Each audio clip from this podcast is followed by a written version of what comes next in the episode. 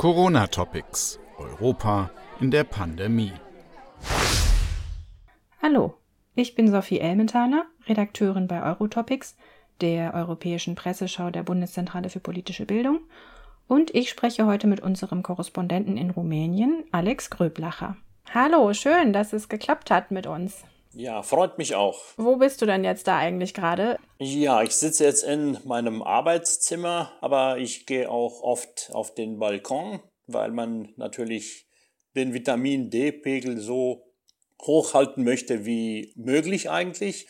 Das nutze ich jetzt. Ich bin hier im Schlafzimmer und das geht zu einer Hauptstraße, die in unserem Viertel lang läuft. Und da kann ich immer ganz gut sehen, wie die Leute sich jetzt in der Pandemie so verhalten und Einige tragen Mundschutz, aber die meisten nicht. Und viele halten sich auch nicht an die Abstandsregeln oder sind in größeren Gruppen unterwegs. Und wie ist es denn bei euch? Also bei uns halten sich die Leute generell gesehen an die Regeln. Ich denke mal, das hat zu tun mit den sehr hohen Geldstrafen, die hier gelten. Insgesamt hat die Polizei zum Beispiel nach einem Medienbericht in den drei Wochen bis zum 19. April, glaube ich, ungefähr 80 Millionen Euro umgerechnet an Strafzetteln ausgestellt. Es kommt auch zu Zwischenfällen. Nicht sehr oft, aber es kommt vor, dass die Leute rebellieren gegen die Polizei. Es hat auch gewaltsame Vorkommnisse gegeben, besonders in den ärmeren Vierteln der rumänischen Städte,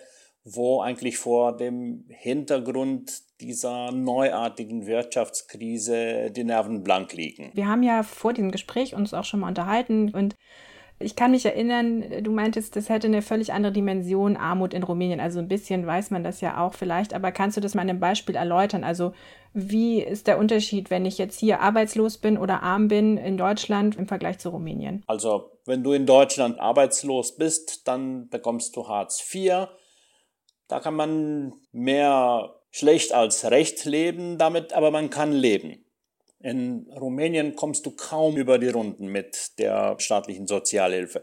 Also zum Beispiel kriegt man da, wenn man ein junger Absolvent ist, gerade aus dem Gymnasium, da bekommt man vielleicht 80 Euro im Monat, wenn man, sagen wir jetzt, arbeitslos ist.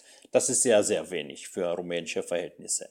Der Staat hat zwar Maßnahmen ergriffen in dieser Krise, aber dieses Sozialnetz greift eigentlich nur für Leute, die in geregelten Arbeitsverhältnissen sind. Wenn du nicht in einem solchen Verhältnis bist, dann riskierst du durch die Maschen zu fallen. Vielen Leuten passiert das und das ist auch einer der Gründe, wieso die Leute akzeptiert haben, auch in diesen neuen Pandemieumständen nach Westeuropa zu gehen, um dort in der Landwirtschaft zu arbeiten. Also lieber infizieren als kein Essen auf dem Tisch. Ne? So hart muss man das wohl sagen. Ich erinnere mich, dass wir in unserer Presseschau kurz vor Ostern auch eine Diskussion aus Rumänien hatten. Da ging es darum, ob die Leute in die Kirche gehen dürfen oder nicht. Das ist jetzt aber nicht das Thema, sondern im Zuge dessen hatte der Chefredakteur von Newsweek Romania, Resvan Kiroze, gesagt, er kann das gar nicht verstehen, dass die Leute überhaupt darüber nachdenken, in die Kirche zu gehen, weil wenn die sich anstecken, müssen sie ja vielleicht ins Krankenhaus und er selber hätte tierische Angst, in ein rumänisches Krankenhaus zu gehen,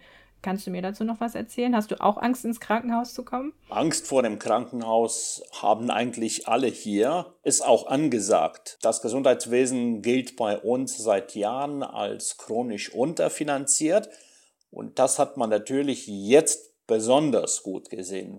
Wir haben die Lage gehabt, wo in bestimmten Krankenhäusern fast kein persönlicher Schutz für die Ärzte da war, also kaum Schutzausrüstung. Da gab es auch Proteste von der Belegschaft, da gab es auch äh, Kollektivkündigungen. Angesichts dieser äh, Kündigungen und dieser Proteste hat die Regierung äh, gesagt, okay, wir zahlen euch noch eine Prämie von, äh, glaube ich, ungefähr 500 Euro. Das ist eine Prämie, die monatlich ausgezahlt wird über die gesamte Dauer der Pandemie. Vielen Dank erstmal für das Gespräch, ja.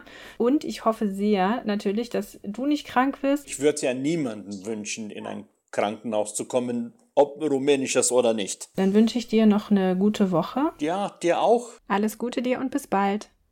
Und wenn ihr noch mehr darüber wissen wollt, was in Europa gerade so los ist in Bezug auf Corona oder auch andere Themen, dann folgt Eurotopics doch auf Twitter oder Facebook und unsere Presseschau gibt's auch täglich auf eurotopics.net. Macht's gut.